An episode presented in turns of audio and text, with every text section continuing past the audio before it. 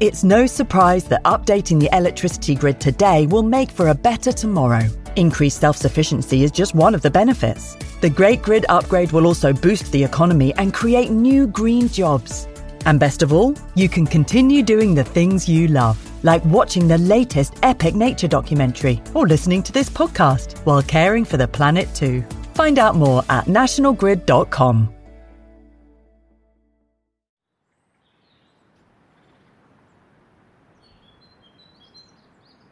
Hello, and welcome to the Plodcast, the Nature and Countryside podcast from BBC Countryfile magazine. My name's Fergus Collins, and I'm your host. And welcome to a new season of mindful escapes into the green outdoors in search of wildlife and wilder people. As well as heading out into beautiful landscapes as autumn stretches into winter, we'll be enjoying some episodes that the team and I recorded over the spring and summer. So expect some soothing escapism at this darker time of year. Our first episode is one such adventure. Plodcast regular Annabel Ross headed to a fabulous meadow in Oxfordshire with a remarkable young botanist, Leif Bersweden, to meet some of the wildflowers and talk about the importance of allowing more nature into our lives. Listen on for an absolute treat. And please don't forget to leave likes and feedback on whatever podcast provider you use.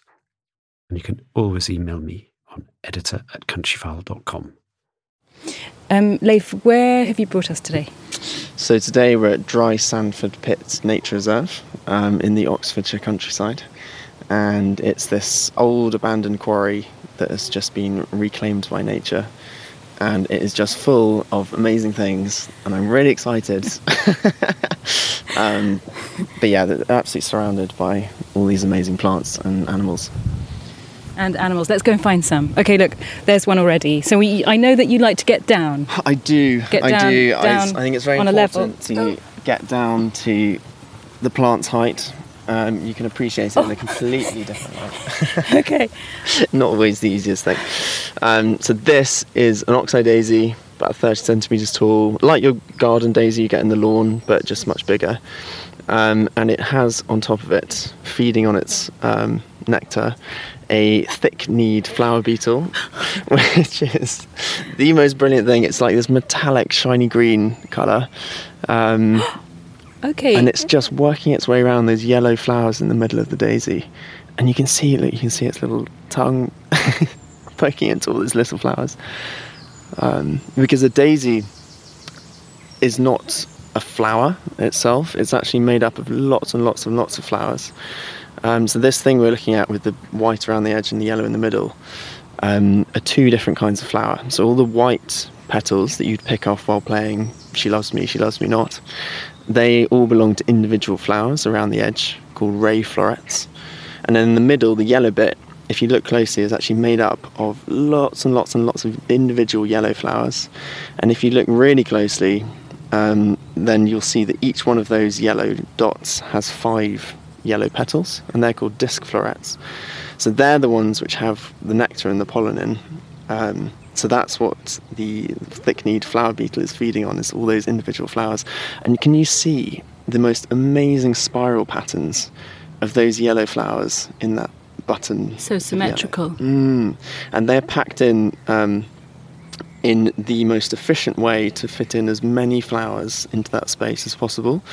And uh, there's someone did some research that showed that if you change um, the number of sort of arcs on that spiral just slightly, change the angles between them, you can't fit in nearly as many flowers. So it's just this perfectly adapted plant, that fits in as many flowers as it can um, to maximise the number of seeds it can produce.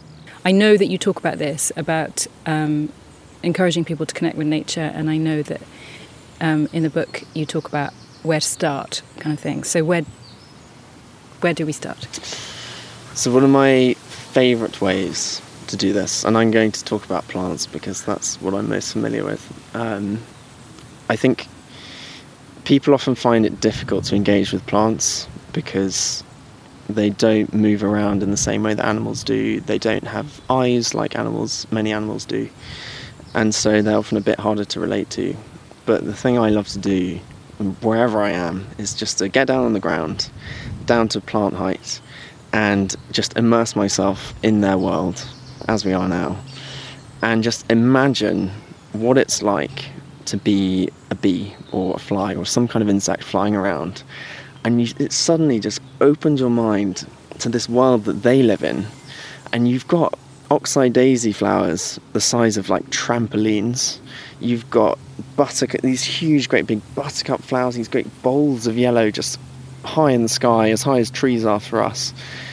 And you know what it must be like to fly around in this 3D world of all these incredible things, which are all very, very real things, but we just need to get down on the ground and have a much closer look at them to really appreciate um, what they actually are, and that you know to enjoy the fact that they we share this world with them. I, I you know boggles my mind that we live in a world that has oxeye daisies. With these it's just, just so beautiful. Have so many interesting things going on. And we often just dismiss them because we're you know at head height and wandering around. We're like oh yeah it looks nice but i'm now going to get on with my day. So rarely do we actually just stop sit down get down to their level and um, have a really good look and just imagine what it's like to sort of live in in this plant world obviously one of the main ways that flowering plants communicate with insects is by the scent that they produce so before the insect even sort of claps eyes on a flower, the way it finds it is through scent. So these plants will sort of mix together this cocktail of chemicals um, that's u- unique to each uh, species, and they just emit the, that into the air. And it's like a it's like a trail of breadcrumbs through the air. So it'll float off. The insect will sort of sniff up this scent and be like, oh, okay, that's something I want to go and visit. And then it will follow that trail of scent all the way back to the flower. Um, but each individual species will mix different uh, cocktails of these chemicals. And so you get generalist species, which will attract all sorts of different insects to them. And then at the other end of the spectrum, you've got plants that will attract individual insect species to come and pollinate them. So you have all these different strategies going on um, but yeah, scent is so important. Imagine if we could smell like that. Imagine walking through a wildflower meadow. It would just be overwhelming. It would be completely so overwhelming. overwhelming. And the and the eyes. So maybe you need to find someone who'll do that what's it called virtual reality thing where you can get the smell and the and the sight and you can kind of I don't know. I don't know much about virtual reality to be honest. There's a yellow butterfly Ah, brimstone. brimstone. Okay. Okay, so we need to get down I think we need to get down Yeah. a little bit closer. so um, we've got these beautiful little yellowy, pinky. Yes. Oh my goodness, there's so much going on. Um, so this is what I love to do. This is like plant height. And now, when you're actually below the oxeye daisy, looking up into the inflorescence, the flower head, that's when you get that real sense of this 3D world um, and what it is like to live down here. But yeah, we have so many plants here. We have um, so this one, which we we're looking at, the yellowy reddish one, is called common bird's foot trefoil, and this is a really really important plant. It supports um, about 160 invertebrate species, so like it's really really popular with all sorts of different animals. Um, and it's very common. You'll get it in garden lawns, on road verges, and it, it can form these great big yellow carpets of flowers, like very low growing. Uh, it's part of the pea family, and it has lots of different uh, local names around the country. Um, so one of those is eggs and bacon. Um, because it has yellow flowers, which are like the egg yolk, and then red, bright red buds, uh, which are kind of almost banana shaped or bacon rasher shaped. Um, so that's why it's called that. And then my fa- my favorite name is one that comes slightly later in the year once the flowers have been pollinated and they produce their seed pods. Now the seed pods are sort of I don't know a few centimeters long and they're wrinkly and look a bit like claws. And that's actually where the name bird's foot comes Oh, okay, from. yeah. Um, but the local name that I love the best is is Granny's toenails. Ooh! and I don't know who came up with that name. If there are any grannies listening, don't be offended. Like the sort of I just I just love that someone at some point was like, you know what, we're going to call this beautiful plant Um, we're going to call it Granny's toenails, but um, Presumably, presumably that's one of your um, one of your what would I say? One of your desires is to name a flower. I mean that would be an enormous honour. Um, I'm not sure I'll ever get the opportunity to do that, but yeah, there's this sort of unwritten rule where if you discover a new species, you can't name it yourself. So it would have to be, I'd have to, one of my friends would have to discover something, and you know, if they're generous enough to ask me to name it, then brilliant. Oh, that's how it works. It's like a sort of honour to be asked to name Yeah, one that someone else has found. So if you found one, you'd have to ask a friend. Yes, Do you know who you'd ask, or is that we don't want to Oh, talk about that? Yeah, who would you ask? absolutely. Ah, my friend Ben, my best friend in the entire world. um, yeah, he would he would name it something ridiculous, but um, Like yeah, Granny's would be- like Granny's toenails. Yeah, he's exactly the kind of person who would name something Granny's toenails. well, good luck, Ben. You see, when I re- when I was reading your book, Mm. I have to say that I just thought I really go want to go on a walk with Leif. So I'm feeling really, really lucky. For that I, I mean, I know there's there's there's a lot of sadness around um, loss of biodiversity in Mm-hmm. this country and generally across the world, but. I feel like we're turning a corner with wildflowers because there's no mow May and there's the banks that people leave for a while now. I mean, there are people who still mow in May, like my neighbour, but I feel like, you know, I drove here today and I thought actually there's quite a lot of wildflowers around. I don't know if there are, I mean, am I, you know, no, I'm saying the wrong thing, aren't no, I? no, There- it's well, it's just interesting you say that because I cycled here this morning and I was actually in tears cycling along. Um, Because it's June and no mow May is finished. It's awful. There was this long, long road which curved around Abingdon. Very s- slow curve. It's basically a straight road. And between the road and the cycle path, there was a very narrow strip of grass. And then between the cycle path and the fences where the houses were, there was a very wide grass verge. And there is absolutely no way that that could have blocked any sight lines or, you know, caused any sorts of problems. But for at least two or three miles, it was just completely mown, and it was awful. And I was literally, it's quite emotional. Um, literally cycling along, just crying, and quite a lot of swearing as well. um, but to see that, and I see it everywhere I go. Um, you're right. No Mow May and these these things are brilliant, and they are making a difference. And so many people now are leaving their lawns to grow, but it is just heartbreakingly not enough. Um, road verges have become this incredibly important habitat.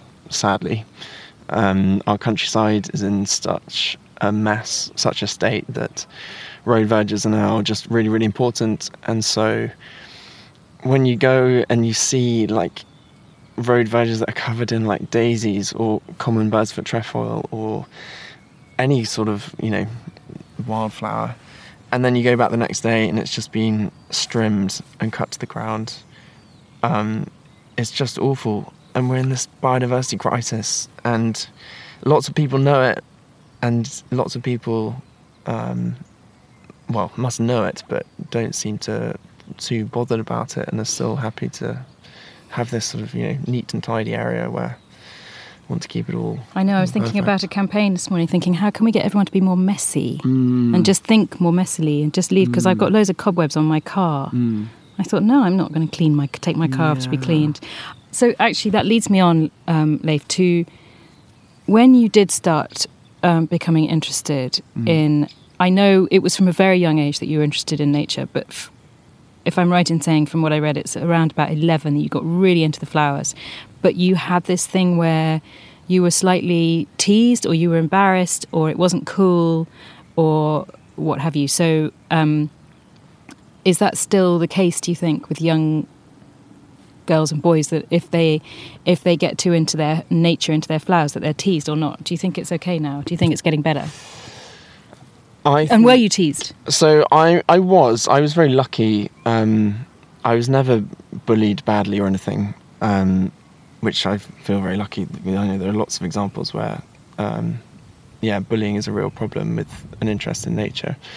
Um, I was te- t- today people get bullied for being interested in it. oh in yeah, absolutely. Young yeah, people. Yeah, I mean, you know, I'm not in school anymore, but um, yeah, you still hear hear awful stories, and it's such a shame. I do think, again, it's hard for me to say because I'm not at that age anymore and not in school, but my impression is that now with social media, children have or teenagers have access to a whole range of young people who are just that bit older who are wildlife role models. Um, you know, people. you being one. Oh, that's Mm, very kind. absolutely. No, definitely. Um, people like Lucy Lapwing um, Mm. are just absolutely she's great. brilliant. Yeah. Just a breath of fresh air, and so many people look up to people like Lucy, and um, all these. You know, we we have access now to these nature role models, which wasn't really the case when I was I was in school. I didn't have. I had I had plant role models, um, but they were all just a bit older. They were like proper adults. I had no one who was nearer my age who I could look up to. But I think And- social media has really changed that. So I'm hoping that that will make it cooler at school. I mean, it's, I find it bizarre that it's not cool. I think it could so easily have been the other way around, where looking at nature was cool and not looking at it was not cool. But we've somehow just fallen this way around, uh, which is such a shame. But so you didn't have any contemporaries either that you could go off flower hunting with? I had there were a couple of people, yes, who um, who also shared a love for nature. I generally at that age I was extremely shy, and I did enjoy sort of nature hunting by myself. Um, not you know, I, I didn't really want company mainly just because I I was I was self conscious at that age about my interest in it. I felt like I couldn't really properly be myself um, unless I was by myself. That has changed now. Um, but When, yeah, when did that change? When did you come out? Um, to be honest, it was it was only really a few years ago when I suddenly sort of had this realization is the wrong word, but this realization that you know, for me, nature is everything. It is just everything. It's you know, when I'm not working um, on nature, I am outside in my free time looking at it. And so I was suddenly like, well, okay, I know that I have friends who they're not interested in nature, but they respect the fact that I have something that I love and I love doing. And I am just going to completely embrace it. And from that point forward, I take literally any opportunity to talk about, you know, a flower that I found on the ground or a bird that's just flown past us. And it's all about enthusiasm. Anything I always say that if there's someone who's enthusiastic about something that I would normally find completely mundane, like I don't know, making cardboard boxes. If there's someone who can talk about that with enthusiasm, I'm going to be interested in it.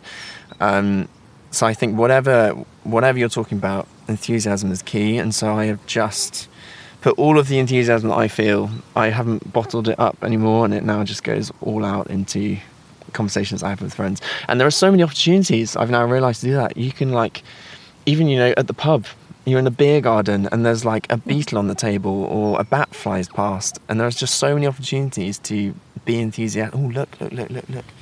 What have Sorry, you I'm just. I've just spotted a. Oh, Ooh, I think it's a very small shield bug. very small ground Oh, it's on the very ground. sweet. Quite well disguised. Yeah, it's crawling around under this field madder, which is a very, very small pink wildflower. Oh, I was going to ask you about the Um, pink one. Field nadder. Field madder, as in like I am I'm mad more crazy. angry than you. Yeah, Oh, madder than you. this little flower is furious about the Yeah. loss of biodiversity. it is, it is. Although it seems to be quite happy here, which is It's good. tiny. It's Um, really tiny. This. uh, So some nice fertilizer from the rabbit there. the rabbits. um, so that's so if you if you were out with some friends and enthusing them about your love of um, plants and nature in general, Yeah. this is en- what they'd end up doing. So it wouldn't be um, there wouldn't be much exercise involved. It'd be a lot of No, it's um, people always joke. It's I don't really go for a walk. I go for a sit or like a crawl. Um, yeah, if you go for a walk with me, you end up on the floor for 20 minutes, half an hour at a time, um, and then you walk like five meters and then repeat. and you'd stop again. So do you, you take picnics and bribe them with, with food and beer? Yes. Yeah, yeah, maybe? yeah. That's the way Absolutely. forward. Yeah. It was But they probably don't need bribing. They probably love it. they need bribing at first. Yeah, yeah, yeah. um, yeah, it's it's brilliant to um, try and engage my friends like that. And actually, what's really really nice is that now. I friends send me photos of things they found. They text me like, "Leif, oh, what's this? What's this?" And I love, I love the idea of them seeing something, and like noticing a part of nature while they're out on the, you know, on a walk or whatever, and thinking, "Oh, that looks cool. I want to know what that is. I'm going to take a photo and send send it to Leif to see see if he knows what it is." I just asked, do you know your bees? Because it's got a white bottom. Ooh, I don't know. It's That- some kind of carder bee, but I don't know which kind. On a- on a- what's it on? Isn't it? Uh, it's on a bramble flower. Bramble flower. Yeah, so that's what a blackberry looks like before it's a blackberry. Oh, that's so pretty. Yeah. I've never seen that before. Well, I have, but I haven't. Didn't know I did. Well, yeah, you just wouldn't expect it. Right? It's this big white flower, five petals, but it's still growing from that bramble. Yeah, And, little yeah, tiny bramble. that Amazing. bee has just set off the uh, process that will turn that into a blackberry. So you can come back That's in amazing. September and eat the fruits of its labour. Oh, okay. Sorry, where were we? We were talking about the oh, learning the names. Yeah. Yes, so yeah, so there are two best ways to do it, in my opinion. The first is, as tempting as it is, don't go to a nature reserve because nature reserves are obviously beautiful, but they are, by their na- very nature, full of interesting plants. And if you're trying to learn the names, it can be a very overwhelming place to start. Um, you know, by all means, go and enjoy it and, and try, but don't be put off if um, you do get a bit overwhelmed. So the best place to start is literally on your doorstep. Um, often, yeah, literally, there'll be plants growing out of the doorstep. There'll be plants growing on the cracks in the pavement um, outside the front of the house, and um, you know, in the garden and lawn if you if you're lucky enough to have a garden, and with fewer species, much more manageable. You can get to grips with those, and then just work your way out from from and you closer to home, so you can remind yourself every day. Exactly. Yeah. This yeah. is a whatever it is. Yeah. This is a. So you keep repeating it. I think Yeah. that's the thing. Repeat. repetition is key. Yeah. Okay. Um, and yeah, I do this every single year. So every year it's the same characters coming back. Um, feels like old friends. Um, Mm. and yet that repetition just really solidifies it. And so, in the same sense, um, winter is actually often a really good time to start because obviously there are fewer things flowering um, in the middle of winter. There are still things in flower in the middle of winter, but um, you can get to grips with a few species in the winter, and then as the spring starts to arrive, you can then use that as a base to build upon. So, yeah, the best way is definitely to start local, um, not to get overwhelmed by going to a nature reserve, and uh, yeah, just taking it one step at a time. You've been around the UK and Ireland on your big flower hunt tour. You've been botanising. Is that actually a word, botanising? It is, um, although people often surprise. I don't know. I haven't actually looked it up in the dictionary. Maybe, Mm, I um, but It's- it works. botanists certainly use it. Yeah, so it's literally just um, the art of just wandering along and noticing the wild plants that grow around you. It's as simple as that. Um, people always, people who like plants often say to me, "Oh, I'm not a botanist," um, because you know I don't study it as a as a science. But I think anyone who you know, goes for a walk and looks at the wildflowers, you can call yourself a botanist because, you know, you might be an amateur botanist, but you're, you know, you're looking at the plants and appreciating them and noticing them and, um, So Yeah. here's the question that you probably dread being asked. I'm going to try it anyway. Um, on that trip, I'm sure they're all like your children, these Mm-hmm. flowers. But did you have a favourite? oh no, oh no. Um, well, there was one moment that was one of the best things that has ever happened to me. I think there's a Um, photo of it in the book. There is, yes. um, so I had this amazing day on the Norfolk Broads with a wonderful botanist called Jo Parmenter, who um, took me around a fen and introduced me to some of the best plants I've ever seen in my entire life. And one of those was a plant called Greater Bladderwort. Um, now, Greater Bladderwort is one of our 13 or so native carnivorous plants. They live in very low nutrient conditions, and they've evolved. To de- they've evolved to deal with the low nutrients by supplementing their diet with extra protein. So they catch animals and they eat them, which I love. I love that we have plants that eat animals Do they chew on a thick-kneed beetle? they, a thick-kneed beetle. No, they. So they these specific species catch um, aquatic invertebrates that live in the water. Oh, So they're a, a water-dwelling species. They float around on the surface. They look. Um, they've got like a 15 centimeter tall red stem which sticks up out of the water with a yellow flower at the top. Kind of looks a bit like a, a flag on a mast, and that's all you see above the water. And then below the water, they've got these big feathery plume-like leaves no roots, um, and Oh. the the leaves have what look like little bubbles in them. If you look closely, these bubbles, which are about the size of a pea, um, they are actually they're called bladder traps, and they're like a lidded pot. And what the plant does is it pumps out all of the stuff that's inside there, and creates this sort sort of mini vacuum inside this trap and then the entrance to it where the lid where the lid is there are a few hairs and when a poor little aquatic invertebrate say like a water beetle or something crawls over and nudges those hairs around it triggers the lid to open. The lid opens so quickly it is actually the fastest known movement in the plant kingdom. Happens like 10 to 15 milliseconds so it's like a fraction of a second. It opens the vacuum then sucks everything the water the beetle inside the tr- inside the trap snaps shut again. So it's it, oh, it's all over in a flash the beetle has no idea what's just happened but it's just been trapped inside this bladder the walls, the inside walls of the bladder, are a bit like our intestines. They're covered in bacteria, which then help to start breaking down the beetle. The bladder also releases enzymes into the um, into the trap, which again help break this beetle down. Yeah, and you end up with this like beetle soup, and the bladder then just absorbs that through its walls. So the plant takes in all the nutrients, then resets itself, pumps everything out, all the water out again, and ready to go. That is the And goal. it's brilliant. It's just brilliant. And what I love is that this plant, it, it's, it doesn't have roots. So it's just, it's floating in the water, not rooted to the bottom. And it's just, the wind just pushes it around its like ditches or ponds or lakes, whatever it's on. Um, so it's literally like a botanical jellyfish. It just like floats around, hoovering up all these little aquatic invertebrates in the water, which is just brilliant. It's like an animal. it's like an animal, yeah. Um, and what it does is just so fantastic, and it's something you know I've I've seen different species of bladderworts before, but they are so inaccessible because they're like out in the middle of the water. And so I was amazed. I was so thrilled to see it. Um, but Jo, uh, you know, I was I would love to have gone closer, uh, but Jo, when I said this, was like, you know, she was like, "Hold my beer." Didn't actually have a beer, but she, um, she had like a this green walking, well, what I thought was like a walking pole with her, um, but she like flicked it and it tripled in length, and it had this little hook at the end.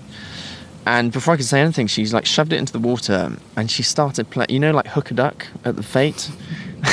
she started like jiggling it around, trying to um, catch one of these bladderworts. And because they're not rooted in the ground, they can be lifted out of the water. And so she was suddenly like, hold out your hands. And before I could pro- process what was about to happen, she just hoiked this bladderwort out of the water and deposited it into my hands. And it was, you know, s- slimy, flopped over, like sopping wet. But it, the utter privilege of being able to hold in the palms of my hands this plant, which is a ridiculously cool, but also is usually just so inaccessible, and I was there just like trying to hold myself together. Jo's there telling me all these interesting things about. You could see the bladder traps and the ones that were full were black and the ones that were empty were like this lilac color and it, most of them were black so she was like oh it's feeding really well and it remains one of the most special things that's ever happened to me I presume it's called a bladderwort Mm-hmm. because it has some kind of medicinal. Yeah, so any plant that has wort in the name, wart, wort, um, at some point, O R T. correct, yes, had some kind of medicinal use in the past. I'm not sure what people use bladderwort for, to be honest. Um, potentially, I mean, the temptation is for kind of bladder related. Yeah, but it um, makes you want to um, go to the loo, or it might help you with a bladder infection or yeah, something. potentially, maybe. yeah. Anyway, I definitely fact check. But there, there was this thing um, a long, long time ago, hundreds of years ago, called the, the Doctrine of Signatures, which was where people would find plants that had parts that looked like our, our body parts, and they would use them to treat illnesses in that part of the body. And so, actually, it may well be that people saw these bladder traps and was like, "Oh, that maybe." Um, maybe that could help with some kind of bladder infection. Doesn't sound very tasty, does it? It doesn't, yeah. Mm, that sort of slimy, black, juicy, Mm. dead beetle juice. To Um, bladderwort, it probably sounds delicious. Um, I'm just going to ask you about that little tiny, tiny, tiny, tiny white flower. it's so good. I'm so pleased. I was also about to say about this. Um, this is one of the most delicate wildflowers we have. Um, it's called fairy flax, which is a beautiful it is. name for a beautiful flower. It's got these five white petals which have black streaks on them and yellow right at the middle. But this is what the size of uh, like a hole punch in paper. So it's like a tiny, tiny Yeah, thing. yeah. And the stem is so fine, it looks like the flower is just hanging in midair. Um, It's amazing because the stem is bending over and then the flower bends back up. yeah, yeah, saying hello, pollinators, come pollinate me. Right, of course. And you haven't got your um, what's it called? Your lens. You haven't got your lens. You probably have got it with you, right, I in your do, bag, I but you're not. We haven't got it out today, so I'm. Have you, yeah, but I- I'm a bit disappointed because I I quite like to see a close up of that fairy. Fairy flax. Fairy what I do have is this. Um, it's like a little, very cheap macro lens which clips onto your phone. So what I can do is I can actually show you. This is actually better than a hand lens because Oh, we can wow. both look at it at the same time. So it just clips onto the phone camera like that, and then you can hold it over the flower and on the phone screen. You can then get this close up. Look at that! Look at the streaks on the on the petals. That's so pretty. Um, it's this stunning way of opening up the natural world and that makes it look quite extraordinary. Yeah. I mean, I mean, of course, it's extraordinary, but you can't, with the naked eye, it's really hard to see that. The yellow comes out and then turns into these black streaks. yeah, and that transition of beautiful colours. thing. Yeah, it's like this lemony, almost mustard yellow that just fades into white. That is How a is fantastic that? tool. So any phone can use that little yeah, tool. yeah. So it's What's it called um, again? it's just called a macro uh, macro, Macro clip, clip. lens. Mm, it's like a little so clip. if you pop that into Google or eBay, then it'll come up, and it means you can take photos as well, which is something I love to do because it's like an environmentally friendly way of collecting them, um, which is something that's always appealed to me as well. Is is seeing as many as possible and you know getting as close as possible and having a really good look at what they look like. How do you um, how do you pay the bills? All sorts of different things. Basically, You go around looking at flowers all day. Um, so my main job is writing books at the moment. Mm. Um, I still can't believe I've fallen into this. If you told me ten years ago that I would be spending my time traveling around looking at plants and writing about them, I'd have said no. That's like that's like the dream job. There's no way uh, you'll be able to do that and get paid for it. So yeah, and then I'll do all sorts of other things like leading wildflower walks, Mm. um, giving talks, um, anything really that will allow me to share my love for plants and for nature and, and get people interested and engaged and aware of how important it is that we look after it because we're so lucky to have it. We need it for so many different reasons and it's disappearing and it's really heartbreaking to see. So my life goal is to get as many people interested in, or at least just noticing wildflowers and aware of how important it is that we protect them.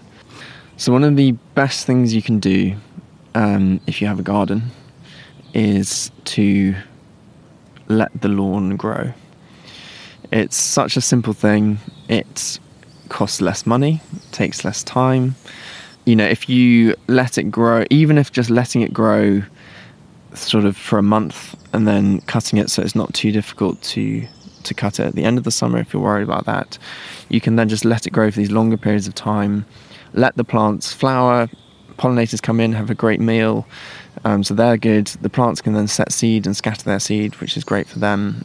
Um, but the most important thing is that whenever you do mow it, it's to remove the grass clippings because it may sound counterintuitive, but the poorer the soil is, the fewer nutrients there are in the soil, the more wildflowers you'll have. So if you don't pick up the grass clippings, then they will break down and all the nutrients in the grass will just go straight back into the soil. But if you remove the grass clippings, obviously all the nutrients that are in those blades of grass um, won't be in the soil anymore.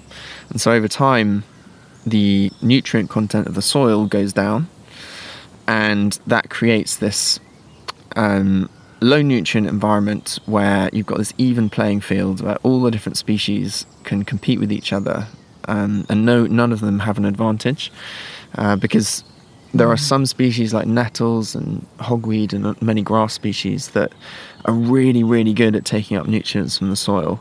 So they, as soon as you've got like any kind of fertilizer in there or high nutrients, they just gobble up all the all the stuff in the soil, grow really big really quickly, and outcompete everything else. So you just want to remove the grass clippings whenever you cut the grass. Um, but yeah, obviously, if you can leave the grass to grow and all the wildflowers to grow over the spring and summer, that's only going to benefit nature. Well, there's a, presumably it's a chain, and at the bottom is the flower. So mm-hmm. the flowers are there, the bees and the insects and everything. They take the, the nectar, mm-hmm. and that feeds them, and they pollinate as well. And then the insects are eaten by the birds, and the birds. So the the plants are the vital part of the bottom of the. Am I saying that? Yeah, the right? food chain. Yeah, yeah. Plants um, are the base of the food chain.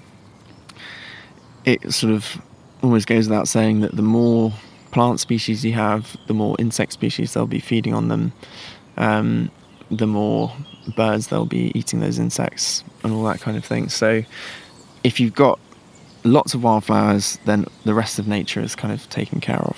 Um, they are so important, just so important, and I think often you get um, people are often interested in animals and perhaps dismiss plants a little bit because they don't move around in the same way as animals. They are arguably the most important part because if you don't have plants, nothing else will be able to survive. Um, you won't get any birds, any insects if there are no no plants around. So they're pretty important. And the insects also pollinate our food. Yes. Oh my goodness. I, I can't remember the, the statistic, but an incredibly high proportion of our food relies on insect pollinators. Um, and so, yeah, it's. So you need to keep the insects happy by keeping the plants happy. Exactly. Yeah, and those insects will then go and pollinate our crops. Because it would be a huge disaster if insect populations keep plummeting the way they're currently plummeting. We're not going to have any food. So just over here. But look at all these low growing wildflowers. Just Bird's foot trefoil. Yes. Little buttercups. Uh, yes, we've got some uh, bulbous buttercups in here. Daisies, lots of fairy flax around here. The fairy flax is my new favourite. It's beautiful, isn't it? Yeah, it's my it's new favourite. What's the red, um, very tall? Well, not very tall, but quite like a foot and a half tall red. Uh, this is called common sorrel. Oh, that's um, right. So it's related yeah. to docks and yeah. uh, the, le- the, the leaves are edible and they taste sort of lemony. So you oh. can add those to. I think I used to chew on it as a child. Yeah. Maybe. Oh, butterfly. Oh, what's that? Oh, it's a meadow brown. Ooh, that's only the second one I've seen this year. Okay. And another one over there. so now you've seen yeah. two. You've doubled your sighting. Nice. so right. Right. So we've. Ju- oh, there's a oh. large skipper. A what? Large skipper. again. And what's that? Oh, Oh. wow. What is that? Ooh, I think that's, a hornet. It's mm, Oh, very wow. big. Oh, that's beautiful though. So hornets are um, very docile. Um, Wow, it's huge. well, it is huge, isn't it? Look how beautiful that is. But yes. So they were. Be. So they're not out to get us. Not at all. Not at all. I mean, Have you had lots so... of? Sti- you've had lots of stings. I actually haven't. Oh. I really haven't because unless you bother them, uh, they won't sting you. Hmm. Um, and it's the same with wasps and, and bees and things. They don't want to sting you. Wasps, again, such an important pollinator of our crops. So important. They do so much for us, and yet they get um, stigmatized, obviously, so much, which is such a shame. I, I kind of think of wasps a little bit like seagulls because they they'll come for your food. Yeah. and you don't really want them to, so you have to arrange. Okay, there's a white butterfly, oh, yes. little, quite little. Have you seen it? Probably a, either a small white or a green veined white. Yeah. And thank Um. you, your butterfly is amazing. And then, so you do have to kind of put some food somewhere else, don't you? Like people do that in the pub. They'll put a Yeah. glass of cider Yeah, yeah, on, on, the another other table. One of those keep them- abandoned Try and keep them away from. okay, sorry, oh, right. Uh, look yep. what it is. What- Look who yeah, it it- is. The little thick, the big thick, the. Let me introduce Okay. you to your very first male thick-kneed flower beetle. Oh, look at those thighs. Look at those thighs. They're so chunky. Do you see what I mean? How it's very obvious the difference between the male and the female. They're chunky and they're metallic, shining. Those are some thighs. No, they're Mm. They really, look- really incredible. They look like tiny metallic green peanuts. but how amazing is that? And there it is, just working its way around those again on the oxeye daisy. Oh. Oh, look, there's a female. Oh no, it's two males. Oh. They're fighting. Two males. Literally came right in there and Yeah, jumped on him. the drama. Oh, I think he kicked him off. Yeah, I think this is He's his obviously got thicker thighs. Yeah, yeah, yeah.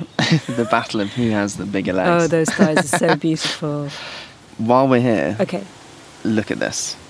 So this is a field forget-me-nots. Mm, Um, forget-me-nots. Most people familiar with them. You've got those five uh, sky blue petal, sky blue coloured petals around the edge, and then a yellow ring at the flower centre. Now, field forget-me-not is one of our commonest species. It'll grow in arable field margins. It'll grow in grassland, scrubby bits of land, um, kind of anywhere really.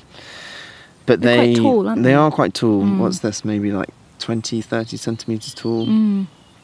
But these tiny flowers, which again are trying to think of something else to compare it to, they're smaller than a hole punch. Apparently, I like yeah, my hole punch size um, a, yeah, uh, uh, um, maybe a, a couple of millimeter. couple yeah, a few millimeters. few mi- few millimeters across, half a centimeter perhaps. But the there's this amazing thing with forget me nots, which is one of the most wonderful plant facts that I know. And it's so simple but so brilliant. So they they color code their flowers. so at the point where so a, a normal flower has this yellow ring in the middle, and it's full of nectar. Now when an insect comes along, drinks up all the nectar, pollinates the flower, it then leaves.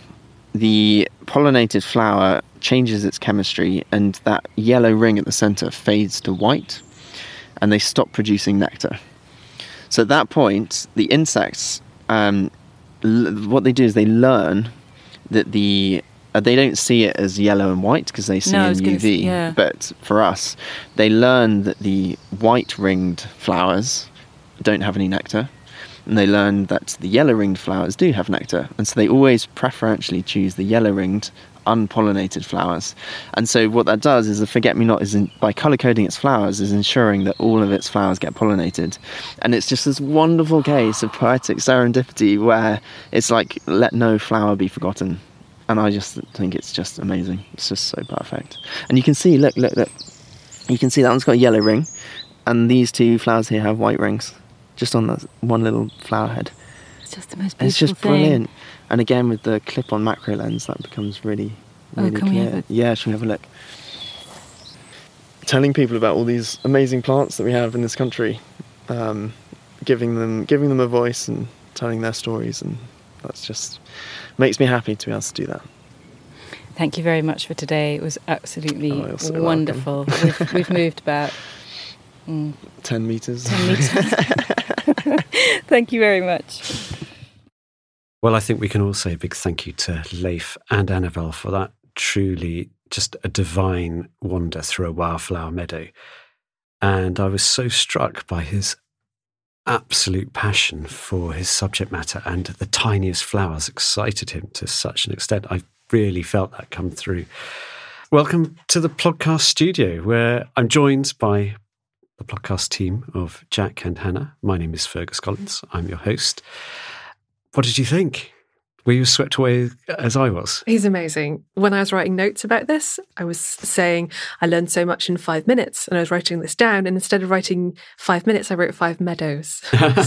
you were completely So into it. s- swamped by his his uh, yeah his knowledge, his passion. Jack, any outstanding? It, it- I thought it was a, an amazing episode, if I say so myself. I mean, I, even in I think it was like the first five minutes, whatever. I got the the life changing revelation about a daisy. Oh yes, there's loads of different flower heads, not just one flower. Who knew? Um, I already knew daisies were kind of cool with the whole sort of they open up, close during the day and night, and I thought that's pretty cool about a daisy when everyone thinks it's just a little sort of common flower, but then it's it's flowers. What I thought, yeah, yes, in- incredible. And he, what I thought was good because flowers aren't brilliant for audio. Let's face it. Although there were, we should say, it, you could hear some bird song. There were black caps and all sorts singing there. Uh, this was I heard a recorded. woodpecker. A woodpecker, yes, yeah. Yeah. I think yeah, there was definitely. A, it was recorded back in June when there was a lot more bird song around.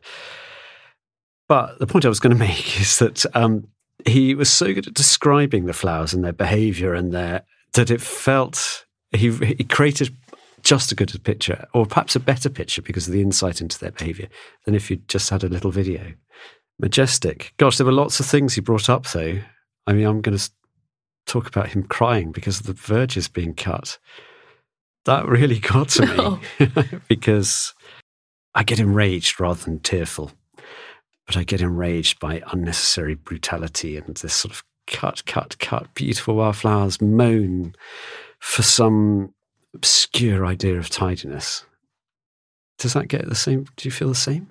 Yeah, it all just baffles me. I'm still still baffled by the idea that it, seems to me, from, um, from looking up a few things, the main issue with letting the grass or the, the wildflowers grow is visibility for sort of traffic and stuff on, like that on road verges. on yeah. road verges. Yeah. So I I can understand that, but that seems to be the sort of the only thing that's really you, you've got to balance out. Make sure it's cut for Yeah, that. I get that. Roundabouts and sharp bends. Yeah, But for then- sure. There was, a, I think, later in the the episode, he he mentions about. I think the phrase he used was "low growing wildflowers," which suggests that there's fl- wildflowers that grow quite short. Yeah. So there's surely there's got to be some way there that rather than these councils and places planting a load of wildflower, letting it grow really tall for No Mow May and that sort of stuff, and then slicing it all down, surely it's better to plant flowers that may uh, wildflowers that potentially will grow shorter, Yeah. and then your problem solved that it, it doesn't get too long that it needs to be cut.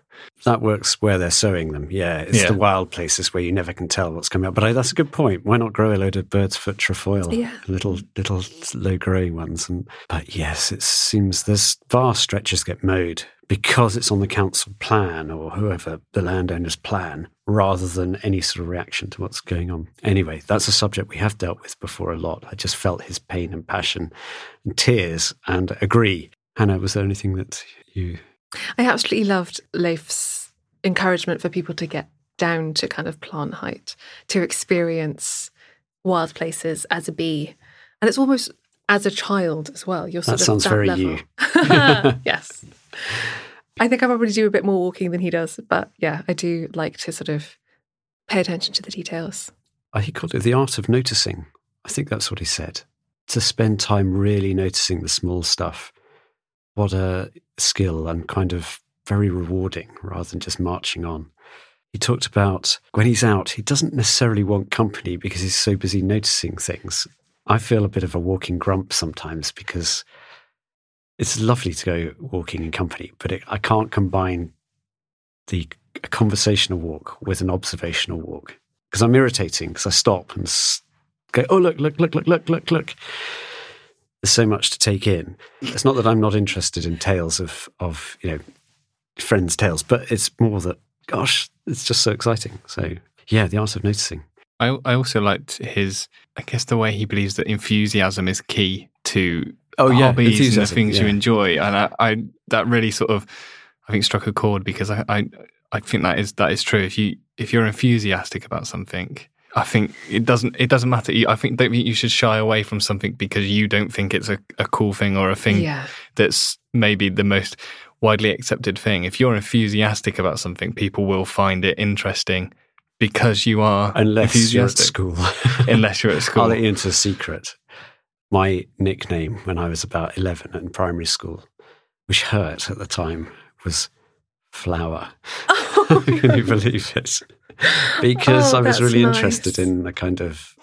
I, I was quite a good footballer. I was I was quite, I regularly the top goal scorer, but also I was quite interested in in wildlife. So yeah, it was meant as cruelly as possibly could be meant by my classmates at the time.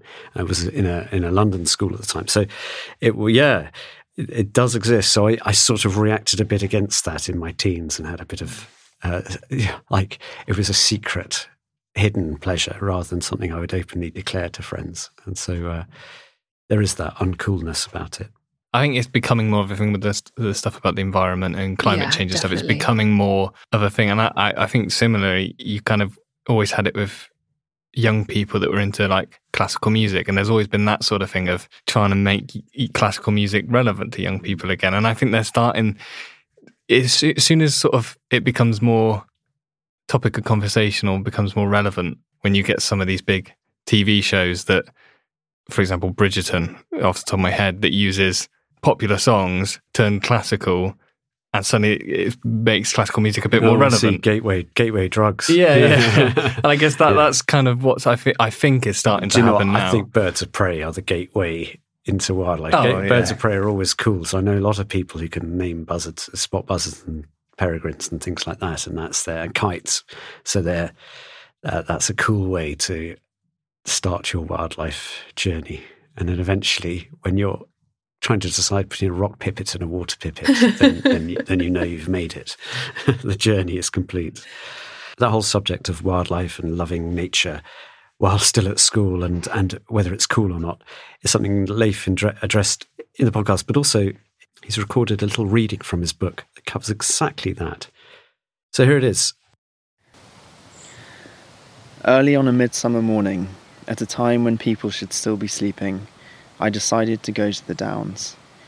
They ran west, away from the village, about half a mile from where I lived, a patchwork of farmland, dirt tracks, and nameless flower filled meadows.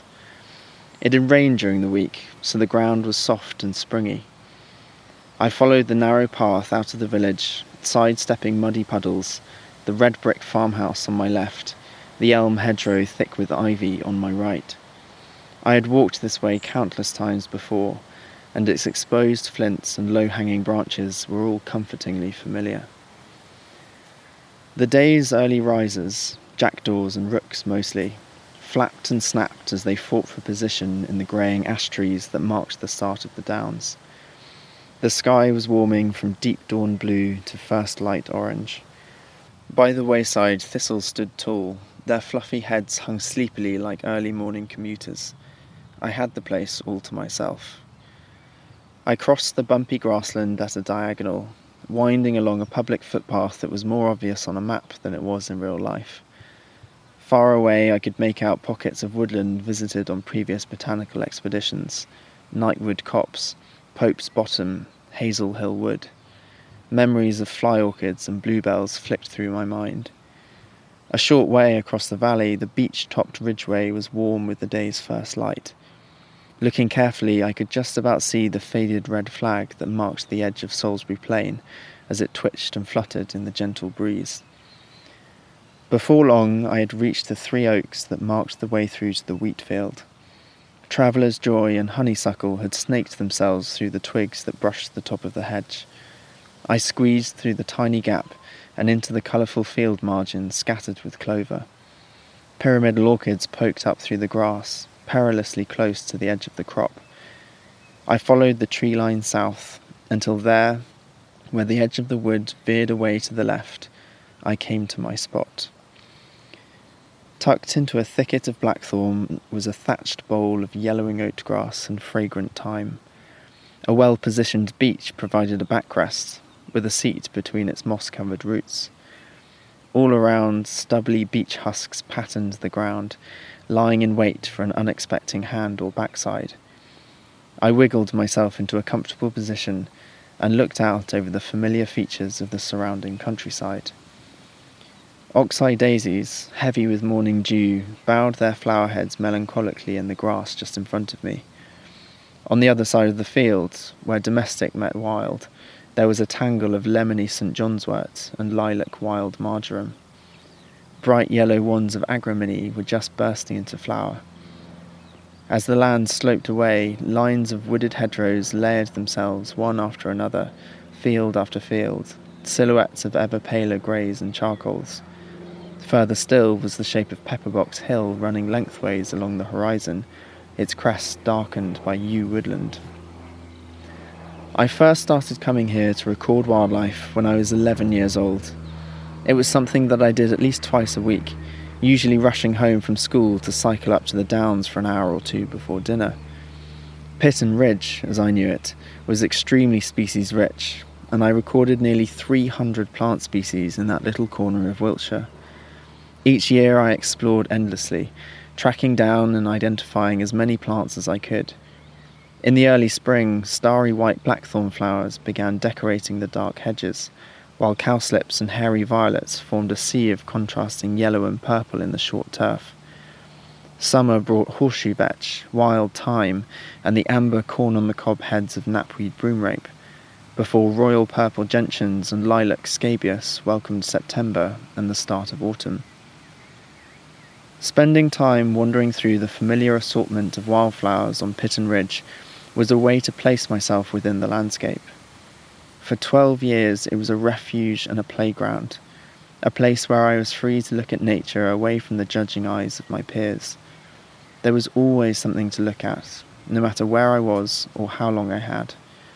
The woods and downland occupied me for hours and provided a place from which my interest in wild plants could begin to grow. So that was Leif Bersweden reading from his book Where the Wildflowers Grow My Botanical Journey Through Britain and Ireland published by Hodder and Stoughton. Thank you very much, Leif. Thank you, Annabel. That was an absolutely brilliant adventure. Well, that's the first episode in our season.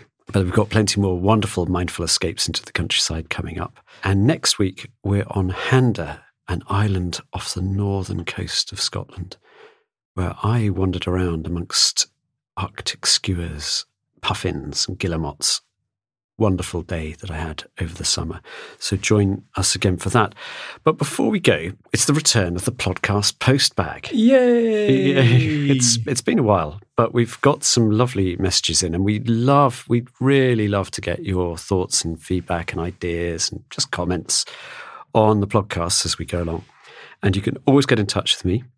My email address is editor at countryfile.com. So please do send in your thoughts. And for the very best addition to the podcast post bag, we will give out a Christmas present in our very last episode before the end of the season. So send them in, and the, and as I say, we'll look for the best one or the best two. Even we might be feeling generous by the end of the season. We do have a lovely sound of the week to share with you this week from listener Hannah Bowley. Now she says, I recorded this in July at Preston Sands, which is near Paignton in Devon, an hour after low tide. It was for me a rare evening escape to the seaside and a glorious evening with the sun going down and changing the colour of the sky every few minutes. The waves came sploshing onto shore, and I thought I would share it with you in the hope that it might be suitable for the podcast. Well, it is. Absolutely. Have a listen.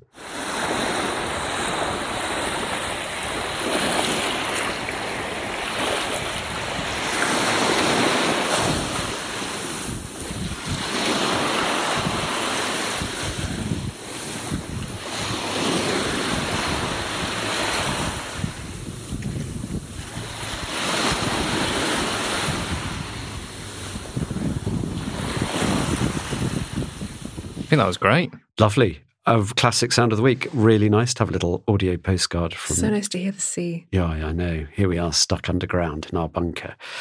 Good, good odds of getting a Christmas present so far. Yes, exactly. yes, Hannah's number. Hannah is number one.